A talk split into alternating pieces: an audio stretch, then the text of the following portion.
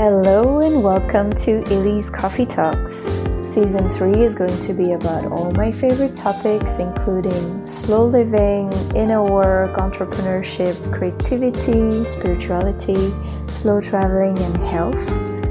I am Ophélie Cabanero, your host. Enjoy the episode.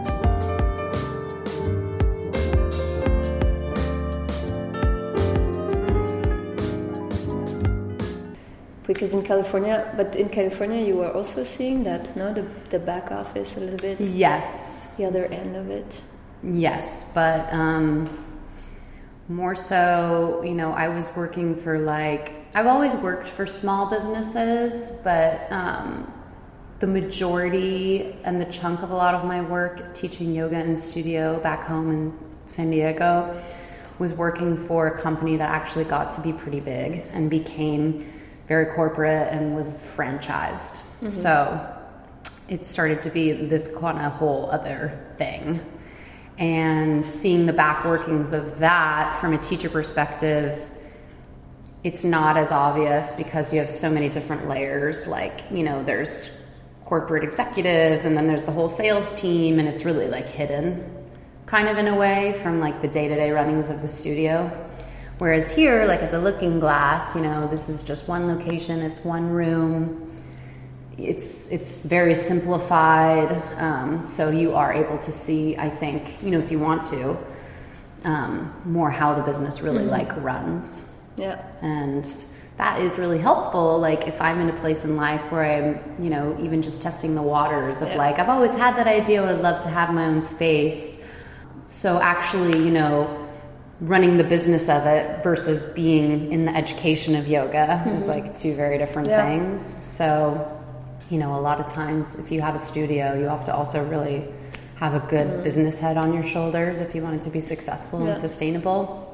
Yeah. Which I think Kristen, for instance, like has without explicitly saying it or making it obvious that she does to people, but she really does. Like she's smart and how she would like run a business, you know, which is obviously why it's still here and I'm here teaching. So, yeah, having this opportunity to come here, especially after COVID, having a baby, leaving that kind of more corporate job situation in California, it, it has been such a nice way to come back into in-person teaching in studio teaching in a smaller space where I've been before and I know a lot of you guys so I'm comfortable and we can like build our relationships mm-hmm. off of like a, a, point that isn't 0 mm-hmm. and that I get to see a little bit of oh, yeah like how it is to run a studio. And it's like a lot of work. I mean yeah. I already know that. Like I don't envy Kristen for like all of the admin stuff that she has to do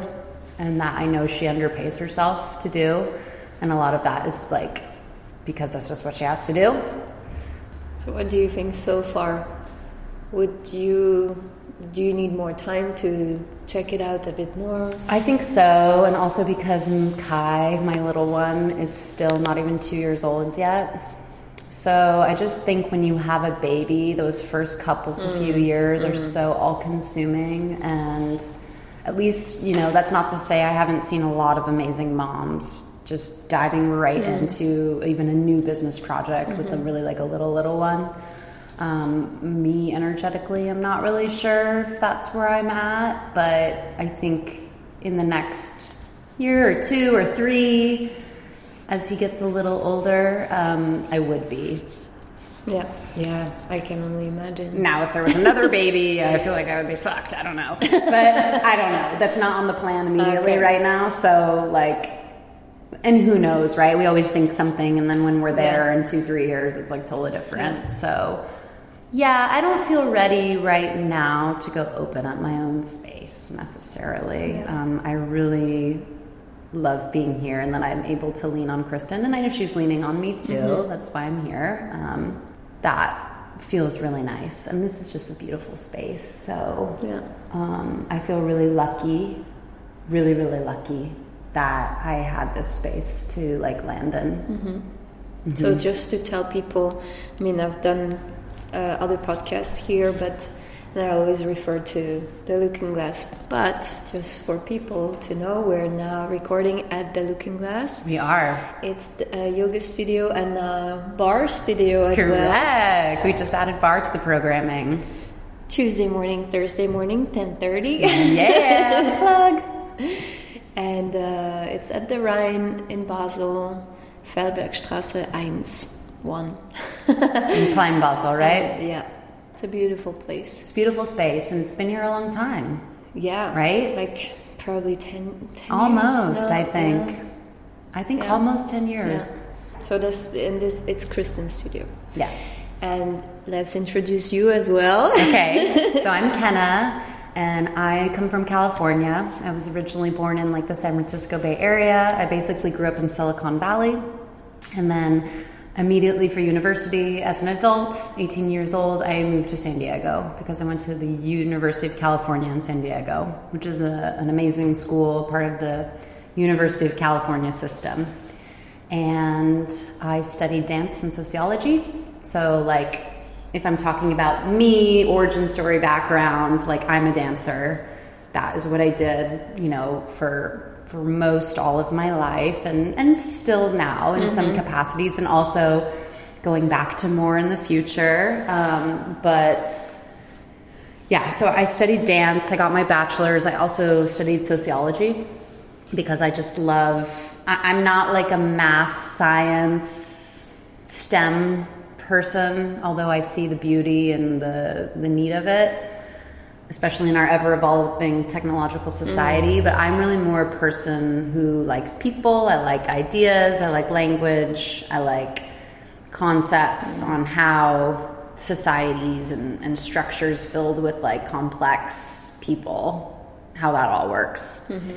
so sociology is kind of you know where i got the social sciencey side of my interest which really lands in like the arts and the body you know dance yoga that kind of stuff so I like that social science piece, and I feel like I still use it today in my job in, in some respects, just working with people.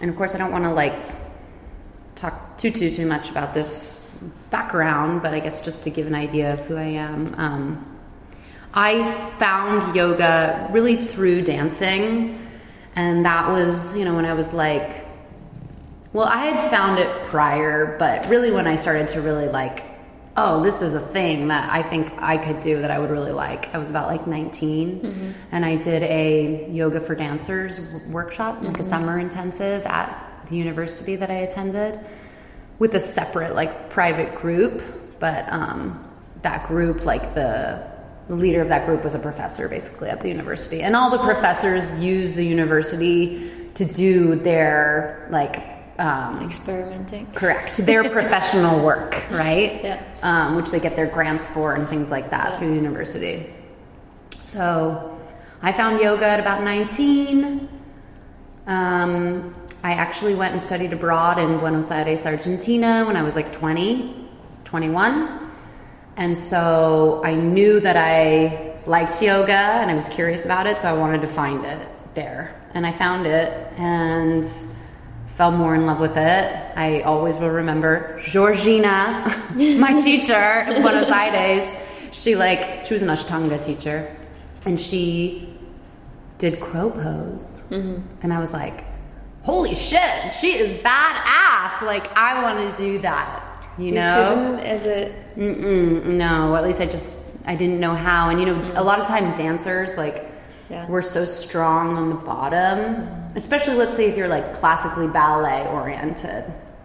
In modern contemporary dance, we do a lot more floor work, so there is much more upper body integration, I would say, in, in terms of strength. But um, no, I mean, my upper body shoulder strength is something I have to really work on a lot. And um, so seeing her do crow pose was so inspiring for me. And also, obviously, I just like loved how yoga came really naturally in a way because I had the strength and the flexibility, I had the embodiment, I know how to use my body consciously. But yoga compared to dance was such a different way of using it. It was really like to go inward rather than to be outwardly expressive. So it was like this beautiful practice that I was like immediately obsessed with. And felt was such a complement to my dancing and was so rich that I was like, that is a whole world that I can spend my lifetime now diving into, which is what I've done, you know? so, um, I came back from studying abroad and I was like, I have to finish up my university degrees, yoga, like, oh my God, I'm gonna do a teacher training or something. And then I was working part time at Lululemon, which is like every yoga teacher, every yoga teacher and their mother at that era, right? So I graduated in 04. Is that correct? I'm sorry, 08. Um, everyone in that era worked at Lululemon, I swear to God. Like if you taught yoga, you worked at Lululemon. And this was when they were really expanding their stores in Southern California. So it was cool actually because we got to wear their clothes and go out in the community and take classes. Mm-hmm. And it was like that was the marketing for them, but they paid for us to That's go take awesome. classes. Yeah. You know why it was so cool? Because I got to do all these different styles, and this was before I had landed in a teacher training. So I really got to sift through some different lineages and things like that, and like really home in on like this is my vibe and this is what I want to study. What was it? It was on Anusara yoga. Mm-hmm. I also really liked Jivamukti, mm-hmm. but which is what Kristen teaches, mm-hmm. right? And Lu, and is it also a beautiful practice. Also, like Anusara, though, has had its problems and flaws with being stuck in this classical patriarchal model in a way, and in a different way than Anusara. And also, I'm not going to like talk too much about that because I don't want to like talk kill the vibe. Yeah. I don't. I just don't want to talk about Anusara imploding it on itself. If you know the story, like fuck, you know the story. But um, I, I found Anusara Yoga and, and an amazing studio and, and, an amazing teacher who, to this day, I count my lucky stars that that was the teacher that I originally trained with. Her name is Sherry Schreck. She's incredible. Um, she was really the epitome of what you would want in a teacher inclusive, compassionate, not at all like guru, kiss my feet, but just commanding respect because she has the knowledge and the kindness and the wisdom. Mm-hmm. Um, an amazing teacher, you know, like, and that really, I think, put me so solidly in my own two feet to start like a, a yoga teaching career. So I, I credit a ton for that. And so I thank Lululemon in a way. No, you know? Lululemon is amazing. Yeah, I mean they also have their own problems, right? Yeah. But you know, like take the it for what it is. Is the best quality still? Yeah, totally. It's true. Not see through. It's know? so true, and I still have like Lululemon leggings from that, ten years ago. Correct. So. Same. Totally.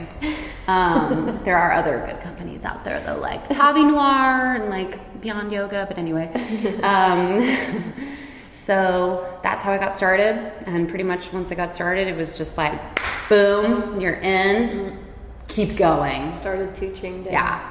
Yeah. So all through my 20s, let's say, I was teaching yoga, I was building that part of my career. I was still dancing professionally. So I was going to the university for rehearsals. We were um, performing locally in San Diego, but we were also touring. So I've done a lot of international travel to teach and to perform dance, mm-hmm. contemporary dance. Mm-hmm. Um, also teach jazz dance. Um, also at this time, barre was becoming a huge thing. So basically, I was at the yoga studio teaching, and I could say, "Oh, we're bringing barre classes because it's like really popular or whatever." Mm-hmm. And I was like, "Okay, what is this?" And then I go look at it, and I'm like, um, I can teach this and yeah. I can teach it a lot better than this person who has no dance experience yeah. is teaching it. Yeah. And you don't have to be a dancer to teach barre, but maybe it helps.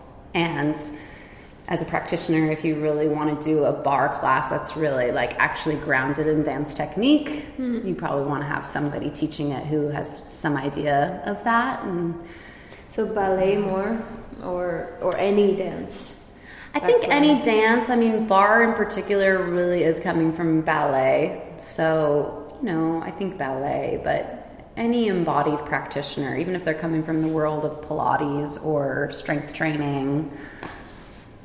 But a dancer just sort of has built in like a sense of turnout, you know, a sense of, um, just the aesthetic and the technique is, is different. And like barre, we're not really going for aesthetic as much because it's not a performance. It's it's more of a fitness class, really. Um, But but the arm, yeah, it's yeah. graceful, right? Yeah. And you can you've done some barre classes with me. and You've done a, several, so you you know like it's you know that the dance is the background and that we're pulling from that. Yeah. So, around this time when I was really developing my yoga career um, and I was still dancing professionally, I was also te- starting to teach barre. So, those are like my three worlds. And I would say eventually, like, I mean, okay, so how do I say this? When I turned 30, well, actually, I turned 30 in Europe. So I got married at 29, mm-hmm. and then we went to Europe for that whole year of 2016. Mm-hmm. And so we lived in Italy that year, and I came up here to Basel a couple mm-hmm. times. I went up to Germany a couple times. I went to Dubai. I led a For barre teacher training. Ah. In I- Dubai? in Dubai. So cool. So cool. And I led a yoga retreat in Tuscany. I also taught yoga to teenagers in southern Italy at a school. So I did a- tons of cool stuff. And that was my first real year, like, not in America, like working abroad, living abroad. And I thought, oh my God, what the hell am I going to do without my three classes a day teaching? And in, in retrospect, I actually did so much cool stuff that added to my capacity and my resume when I came back to America at the end of mm-hmm. 2016. And that was like hit the ground running time, basically. So, When did you get into Katonah yoga? Okay, so that I got into at the end of 2019. So let me go back a little, little bit. So I started in Anusara yoga, and so that was it's like a hatha practice, which is really grounded more in tantric philosophy versus like classical Patanjali centered Yoga Sutras, everything kind of philosophy. Um, so I was really teaching that. And then obviously, like most teachers know, like, okay, you do 200 hours. Mm-hmm. Great. That's nothing, basically. So what are you going to do next? So my next, and I took a few years. I didn't go right into like my 300 after my 200. I established like, what does it look and feel like to teach for a while and really get my hands dirty. And then I went to India to do my 300 hour, which gives me 500 hours. Mm-hmm. And so that was more of a vinyasa training. And it was still rooted in tantric philosophy. So all my yoga studies, for the most part, have been very tantric, which for me is a beautiful thing because it's a more feminine balanced. It's a little bit more about possibility and staying in your body and having this amazing human experience in your body rather than trying to like get out and liberate from the body.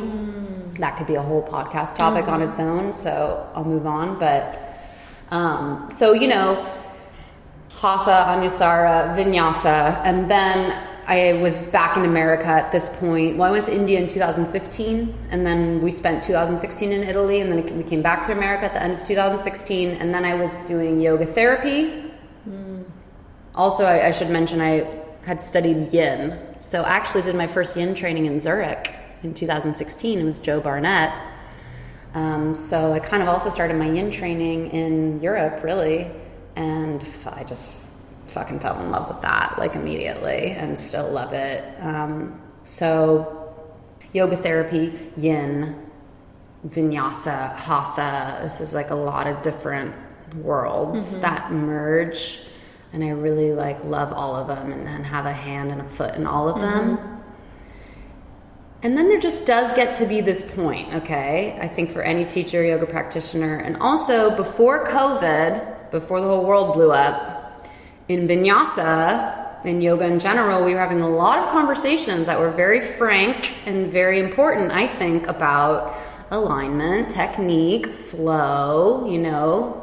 Um, what does that look like? And is this really helping or hindering practitioners? Because Vinyasa is wonderful, but it's also very trendy, and you have a lot of yoga teachers on the scene who are mediocrely trained or not trained enough. and you have a lot of bodies in a room and one teacher can only do so much mm-hmm. you know with mm-hmm. such little experience or training and so many different people and life experiences in front of them so mm-hmm. trying to fit all those people into one little model mm-hmm. um, is like impossible and so you know and i just know this also from experience like a lot of practitioners are really hurting themselves like a lot. Doing mm-hmm. this like up down up down in out in out flow like vinyasa chaturanga like so there were so many interesting conversations happening around that and i was never of the mind of like i want to get out of vinyasa because i love vinyasa. I'm a dancer so i appreciate rhythm flow seamlessness connection. I love all of that but it's just like not the full story and mm-hmm. also knowing my origin is more like in a hatha practice it made sense for me to a discover Katonah yoga and be like, this shit is weird and this is very cool. it's very cool, and there's so much material here that I can use in my current teaching and will also help me evolve mm-hmm. as a person and as a practitioner. Mm-hmm. So I was at that point basically where I was like, okay, I am ready for something else because being a teacher in yoga is a life, lifelong learning, right? You're never done training, uh, which is a beautiful thing. And I think that's like if you want to know where a good teacher is, you go to the teacher that is always still student mm-hmm. themselves, right? So Kristen had already discovered Katonah Yoga at this point. I don't even know how she discovered it, honestly. I don't know. No clue. But she was already in it and had already like told me some about it. And i remember she being like and your foot and this is like your basement and this is like the mother. I would like look at her and be like what? Whatever. Like okay weirdo what are you talking about? Um, but i love and respect kristen so much and i know how smart she is so i know if she's into this stuff i would probably be interested you know? Um, and so at the time, my husband was, I think this was when he would, yeah, he was in Norway training for his job, doing his things. So from San Diego back to Europe, that was happening for us in our marriage, going back and forth a little bit. So on one of those trips, I went to visit him and then I would stop through here mm-hmm. on like the way out or something. Mm-hmm. And actually think I made a special trip over to do Dagis's chair mm. immersion mm. in Katonah Yoga in November 2019.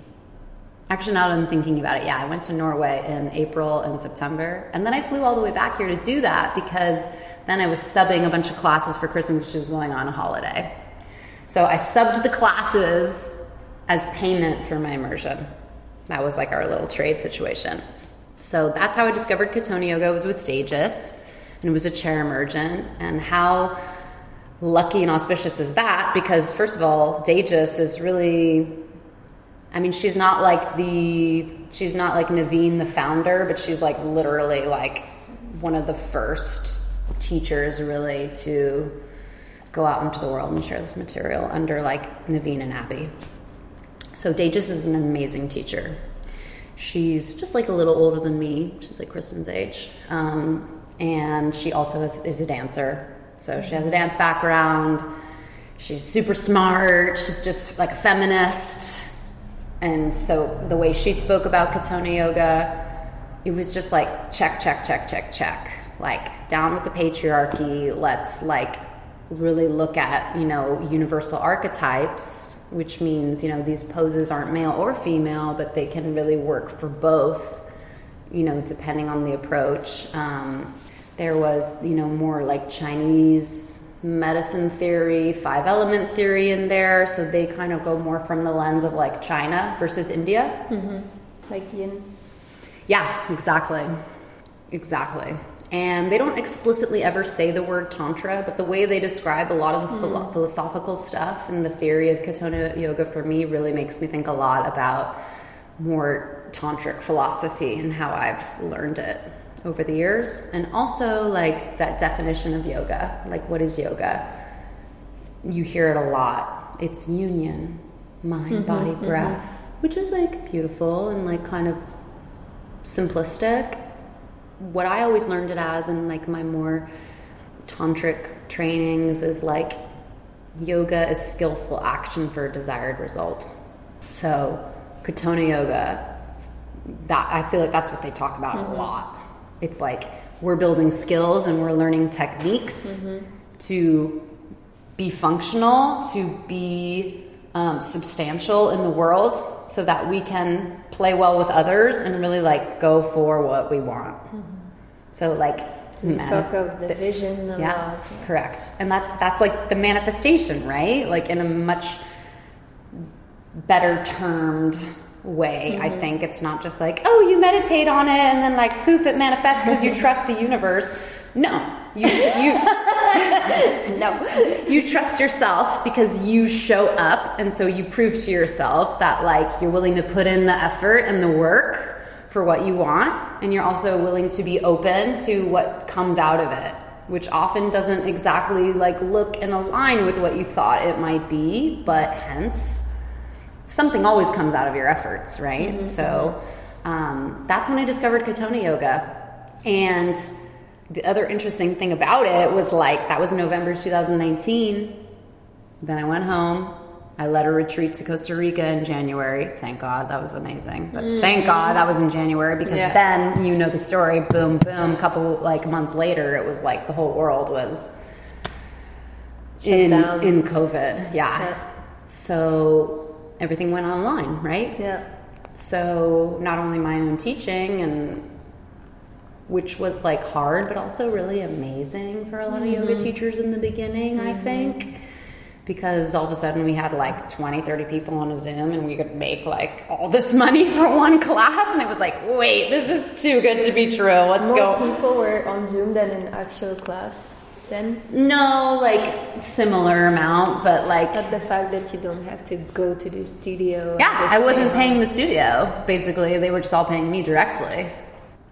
yeah, I you did have it. to rent the space. No, no, I taught from home. But I mean, before you have to. That's how it worked. No, but like you know, like when you're employed by a studio, there's always some cap, right? Ah, yeah, yeah. Like we can only pay max this amount. This is your hourly rate, or like per head. This is the cap, mm-hmm, right? Mm-hmm.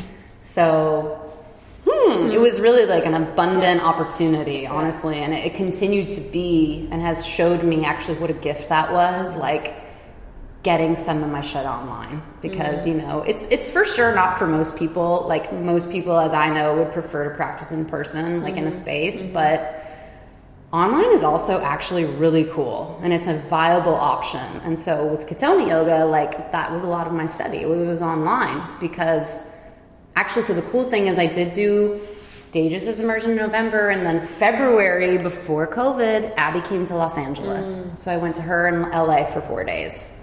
So that was already two 30 hour immersions with two extremely powerful teachers that are like literally right below the founder of Katonah Yoga, who is Nevine. And, and I'm doing this like she's at the top. It's not like that. She's in the center. She's in the center of a was web. Abby, but it's not. Hmm? Abby is not the founder.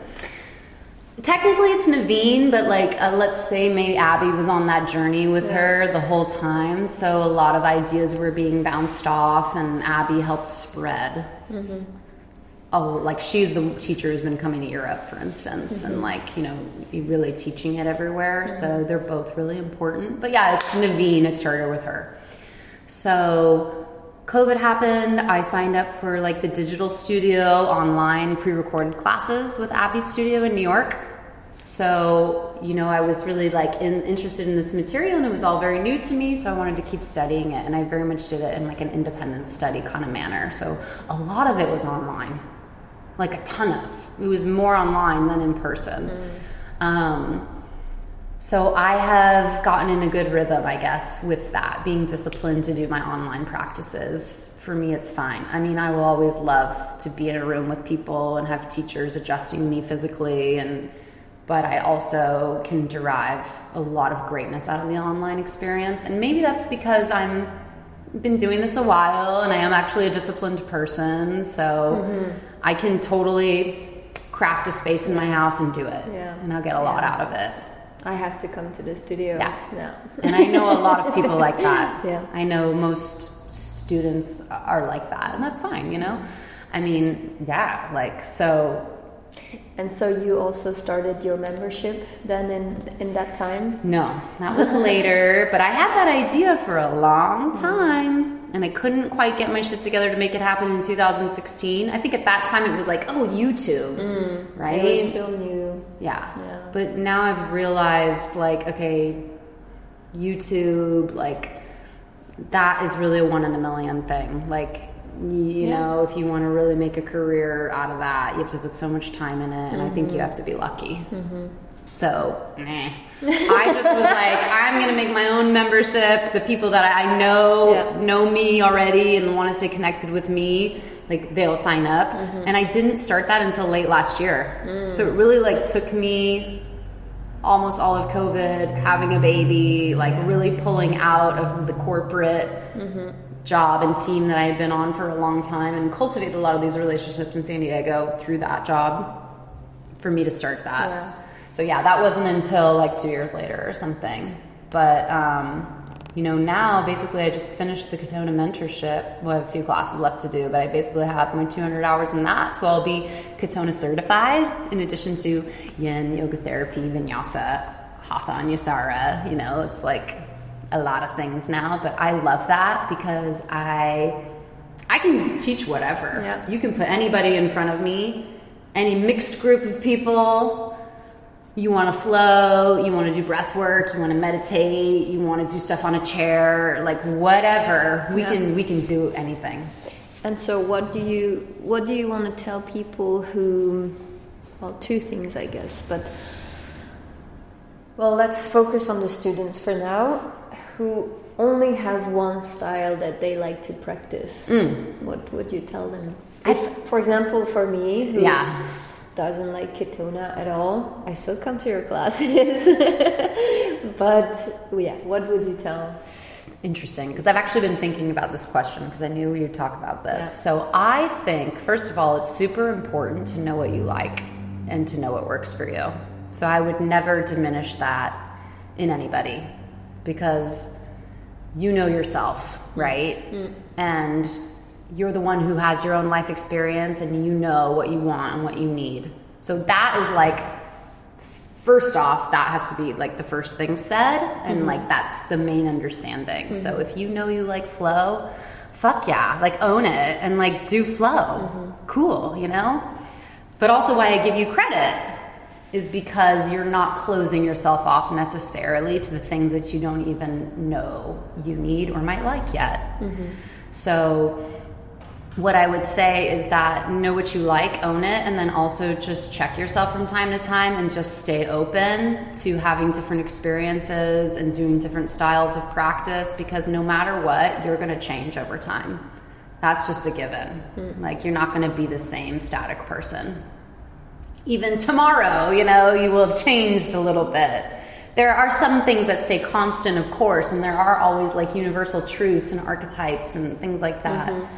But um, as long as we stay open mm-hmm. and receptive, and like that's the whole point of coming to class, too, right? Like, if you already know what you need and you want to just do what you want, you stay home and do a personal practice because what are you going to get from a teacher mm-hmm. if you're not actually open to mm-hmm. like something new and fresh that isn't sourced from you, right?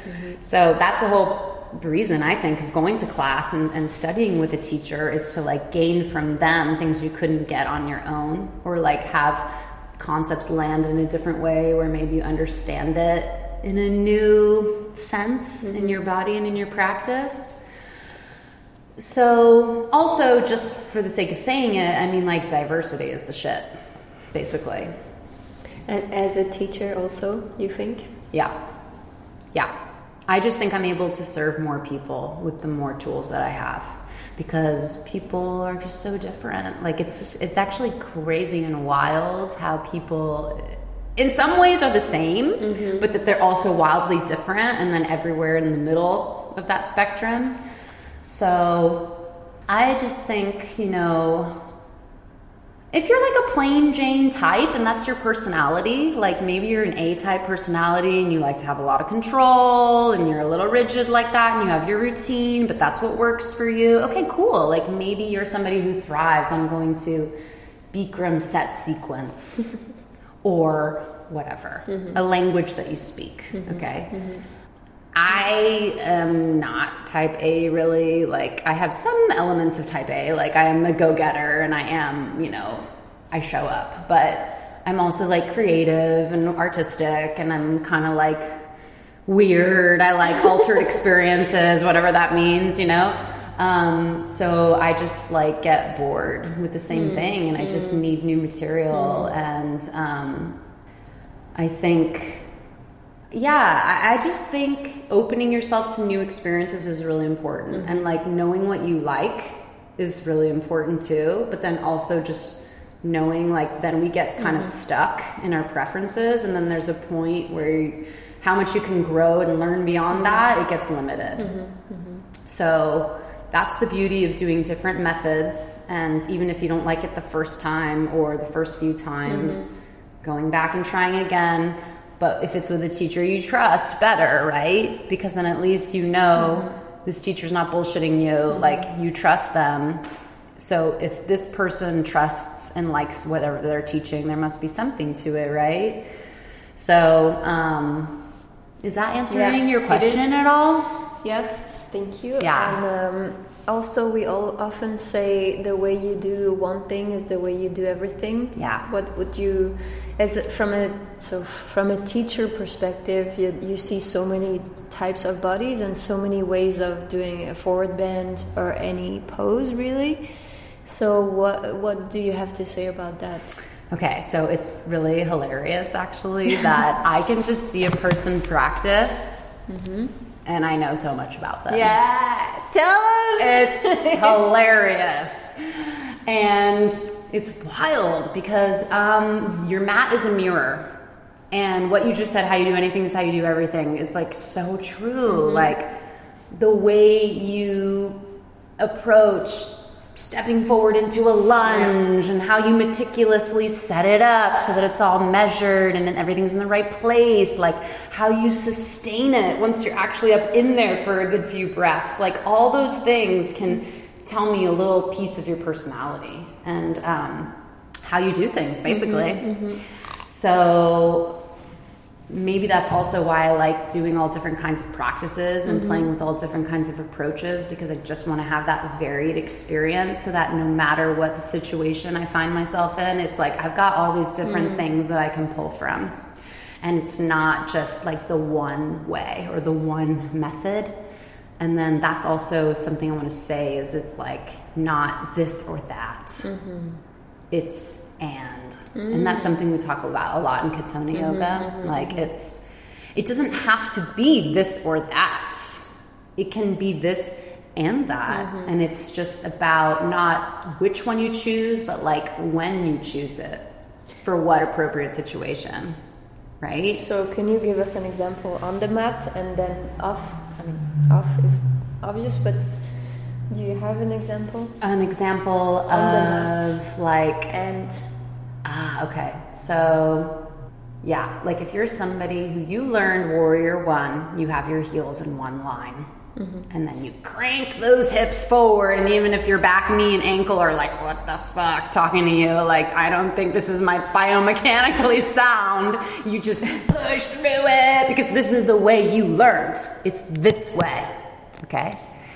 Whereas, no, like you can actually step your back foot wider so you're on railroad tracks versus a tightrope with your feet, and it will give you so much more range to spiral inward your back thigh and hip that it'll be actually pleasurable for you to align your hips forward, right? And then like see what that frees up above because I guarantee if, if there's more space and fluency below, it's going to translate above. So, you know, you won't, I, I see a lot of times that very like Ashtanga kind of like warrior one, heels in a line, feet are together, the shoulders are up here, like there's like just no curve happening in the back body. Like the, I don't even know, you know, that doesn't look fun to me to, to practice. I think like that's that. an important point that people should not suffer when No. they practice. No. It should feel juicy. And Correct. yes, you work your muscles for sure, but not your joints or Yeah. you know. I sure don't come to yoga to suffer. now, also, I know I'm a bit of a unique case because I'm a dancer by background. So, uh, yoga, I mean, why did I become a yoga teacher? Probably because I was naturally kind of good at it. It came easy to me. It was easy. Okay, so I want to be honest about that. Whereas, like my husband, like doesn't doesn't come to yoga to suffer, but it's like yin, forget about it. Like he wants vinyasa. Yeah. He doesn't like Katonah either. He wants vinyasa because he just wants to keep moving, and he doesn't even want to have to like sit in any one thing and realize how tight he is in his body. He wants to just keep moving. He wants to bust out one-legged crow like like it's nothing. And I'm like, damn you! I'm like, ten years, I can't do that. Okay, whatever. Um, But so So yeah, the the way you do one thing, you do everything. and like the warrior one, like it's just like just consider exactly like open the stance a little bit, like open your hands up there, like or warrior two. What I've been finding that I'm teaching a lot is here in Europe, but also in America, like there's this flattening happening in warrior two. Like I think people feel they need to Tailbone down. Yeah, and they feel like they need to spread their hips out in opposite directions, which is just like doesn't make sense in the way that pose is set up anatomically to do that. It would if you were like in um, goddess squat, mm-hmm, okay, mm-hmm. right? But if you've got that back leg turned in, mm-hmm. It's like fitting between two narrow planes of glass and triangle. That's another really bad cue from like late 2010s, early 2000 whatever. It's interesting how it changes. It has changed so much.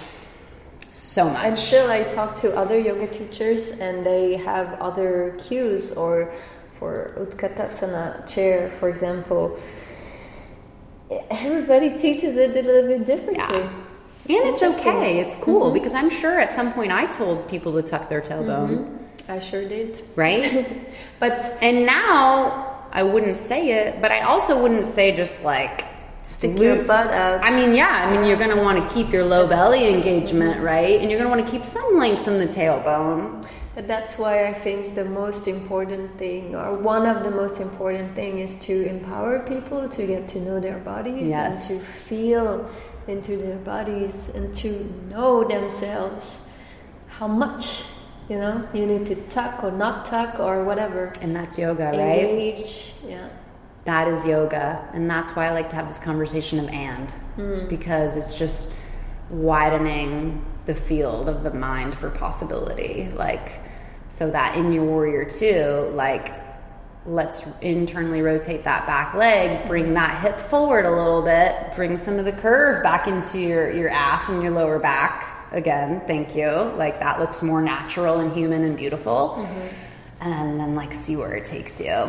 So, um, yeah, I can see so much about people about how they show up for their So practice. do you have like so type A, for example? yeah, is like fast, always ahead of my cues, like know it's coming, like maybe they already get there before I even say it. Um, they are a little more rigid. They like their one way of doing things. And if I offer something a little weird, they might be doing it, but like something's tense, you know, or they're just like maybe checked out and they're not doing it at all. Yeah. And like that's fine too. Yeah. I don't take it personal. Yeah. Like whatever, you know. Maybe when I was less mature, I used to take things more personal. Now I'm like, ah, whatever. You do you. yeah, exactly. Because it's more about them than you. Yeah, exactly. And um, whereas like somebody who's really go with the flow, like which is a beautiful thing. Like you can see that too on the mat because maybe they could tighten up and clean up the alignment in some places for boundaries and for safety mm. and like foundation and um, you know sometimes those types it's like you need to help keep the fire lit. Mm-hmm. Because maybe they're the type that are just the moment it gets tough they're gonna like drop into child's pose and be like forget this. But actually maybe what it would serve them not every time necessarily but sometimes it's like no keep going. Mm-hmm. Like mm-hmm. don't stop It's here also for them to know when they should take a break and when they can push it a little bit. Yes, and that's in the muscles. And that's ultimately always going to be left to them to decide, mm. right? Mm. I can help guide, and I, as a teacher, not only you know give you the technical cues and things, but I also help guide you, like for some of those bigger questions, like you know when do I stop? When do I keep mm. going? Mm. Like. Um, how am I approaching this sequence right now or whatever, but it's always going to end, end be like your personal mm. decision. And, and, so yoga is really about personal responsibility in that way. Mm. So the teacher is always going to be there as a guide and support and to, you know, teach you, help you learn. But it's all like, what do you do with that information then? Mm. Like the teacher can't do anything of any of it for you especially like you said, like you asked when you're off the mat, mm-hmm. when you're not in the studio, in the practice. That's when it actually really like you know what it's doing for you, mm-hmm. right? Mm-hmm. Is when you're in a fucked up situation in life and you have to call on the tools of yoga to help you stay centered and calm and grounded and not lose your shit and like be emotionally like yeah. even keel, right? Yeah. yeah. Which it is what it should help you with. Correct. But um, yeah, it's a process. It's a process. It's and hard. it's lifelong. Yeah. Hundred percent. Yeah, we'll always be human, so um, we're always going to contend with that. I think. But yoga is such a beautiful practice for embodiments, and then through that, like the breath and the mind and, and that's why yoga really is this union you know by that one translation mm-hmm. of body breath minds because mm-hmm if you can sync all those up, you can braid those things together, you get this like fourth entity, which is something different than just like you walking around unconsciously, not in your body, not mm-hmm, connected to your breath. Yeah, I think it can really bring a lot, but I think it's really also very easy to go into the ego even more, you know, can be. the scene. Can be. So yeah, like the holier than thou, or like um, you know, like virtuous, like um, what is that called? That term when you're kind of like patting yourself on the back for being so virtuous and like so yogic. The spiritual. Like uh, I meditate ego. for 20 minutes every morning, so you should listen to me. like, okay. Yeah. No, it's a good point you bring up because yeah. um, also, as we know, like all spiritual practices, you get a lot of people that are vulnerable yeah. coming into those spaces and they're easily influenced. Mm-hmm. And then if you get like this patriarchal guru student mm-hmm. setup, like yoga has classically been in, that is like a recipe for disaster mm-hmm. in a lot of ways. You're going to get abusive situations coming out of that where somebody is disempowered, somebody has too much power, mm-hmm. and what comes out of that. Mm-hmm, mm-hmm. So, fuck yeah, all yoga teachers have to have their ego in check, especially because it's a big responsibility guiding a room of people, you mm-hmm. know, and and they're vulnerable, you know, no matter what, even if they're like have their head on their shoulders and it's all good, they're having a fine day, there's still vulnerability there. So for me, that's like an honor and a privilege. So I really take that seriously. And um, I guess I just hope that as I do and practice more yoga, the ego is never something I want to get rid of. We all need an ego. Mm-hmm. It's like survival, you know, at a basic level. But yeah, just to remember like, okay, I'm the teacher, you're the student, but then it's flipped also. Like in a class, you're my teacher and I'm a student, mm-hmm. you know, and we're all like doing this together mm-hmm. and we're all learning together and evolving together because it's a collective thing, mm-hmm. really. I mean, yoga is personal, of course, and it always will be, but really that's in service of, I think, the collective.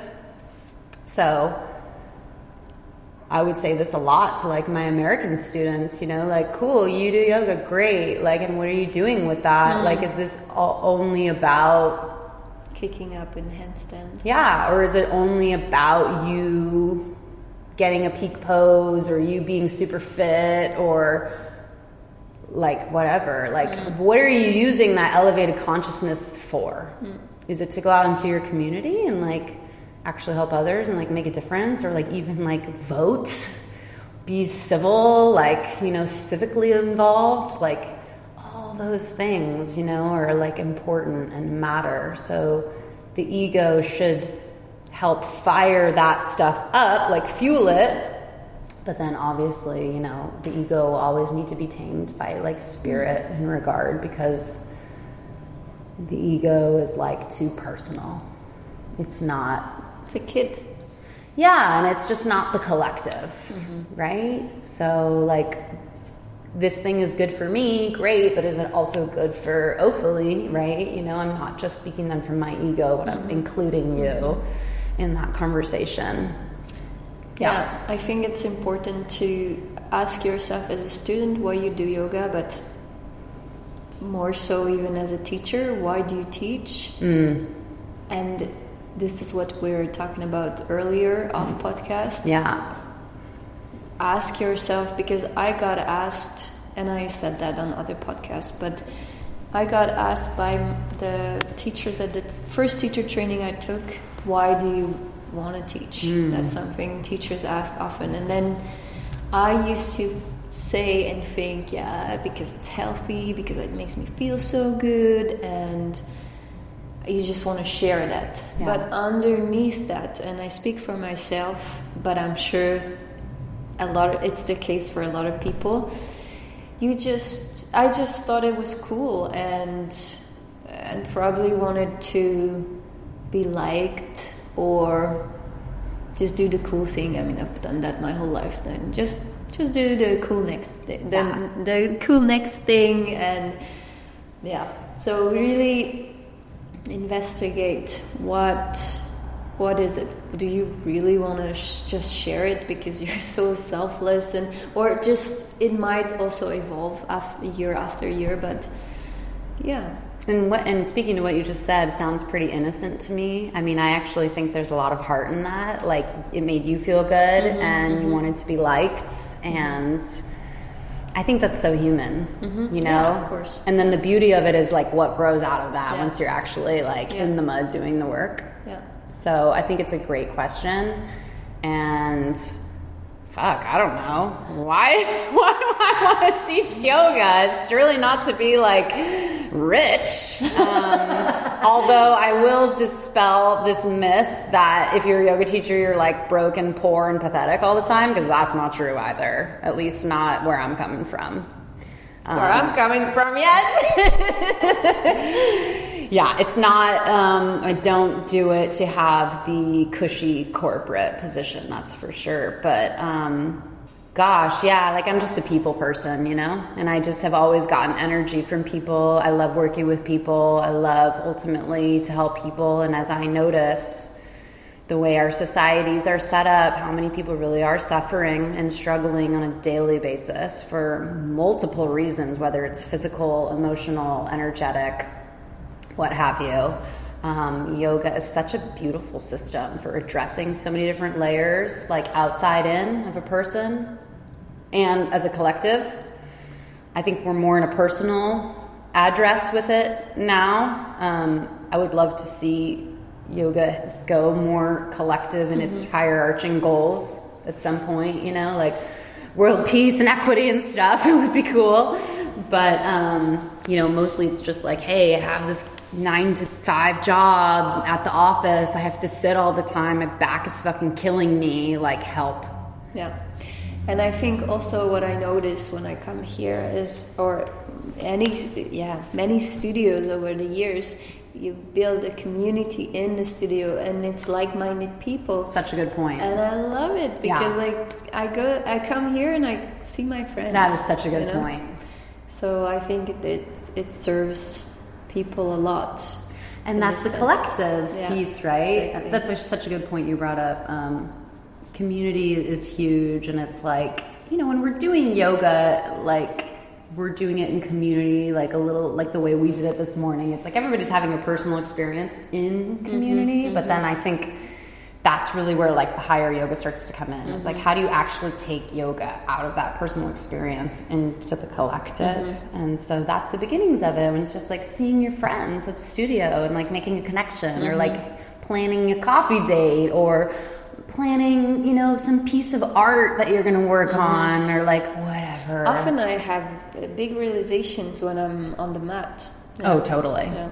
Because it just opens you up, right? It opens up those lines of communication that get blocked or clogged or stagnant otherwise. I mean, yoga is like an alchemical situation. Like it's literally manipulating yeah. the inside. So it's it's opening up those lines of communication and how energy travels. So that is like of course, mm-hmm. you know, like we have some of our best thinking, or you are, but you should you're moving. Yeah. So you think of moving first and then the back thoughts are there and then sometimes something comes up yeah you mine for the good stuff mm-hmm. and it's by like you know doing things in a different way too mm-hmm. that you're able to get out of that habitual experience and like see something in a new perspective.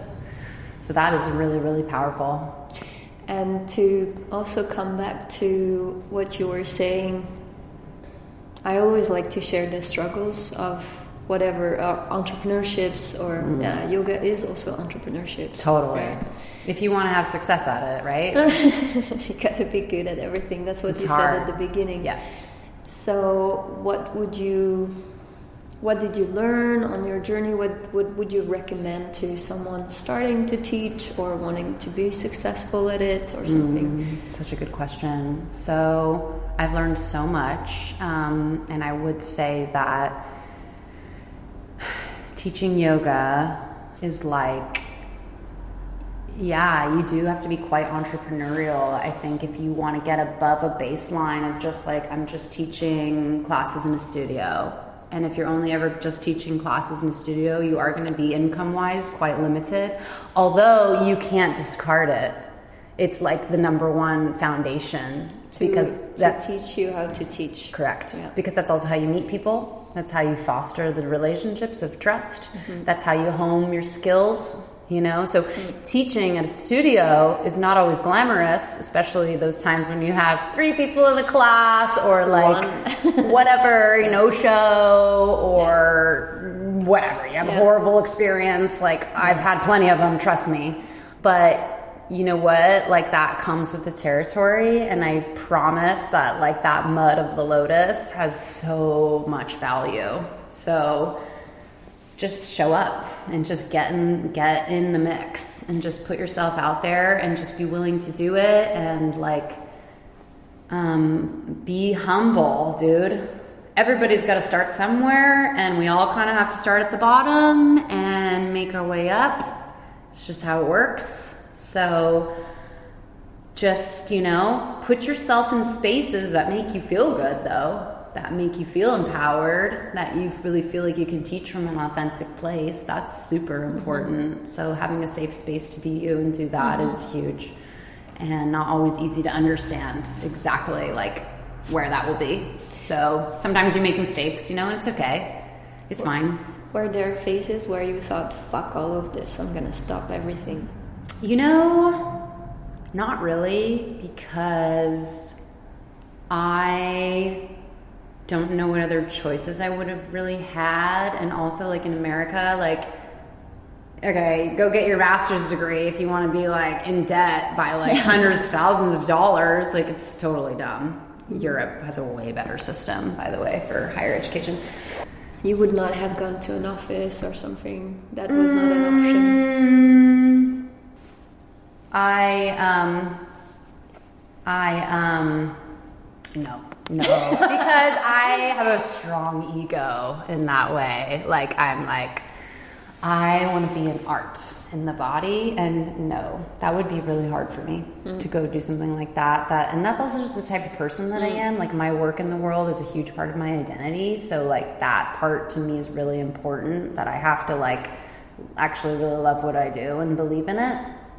You know, what do I? I think is so important is like showing up to your classes, just meeting people, getting your energy out there. And then once you feel like you've got a good like experience and you kind of know what you're doing, then it's like time to branch out. That's when you start doing your workshops. That's when you start planning retreat.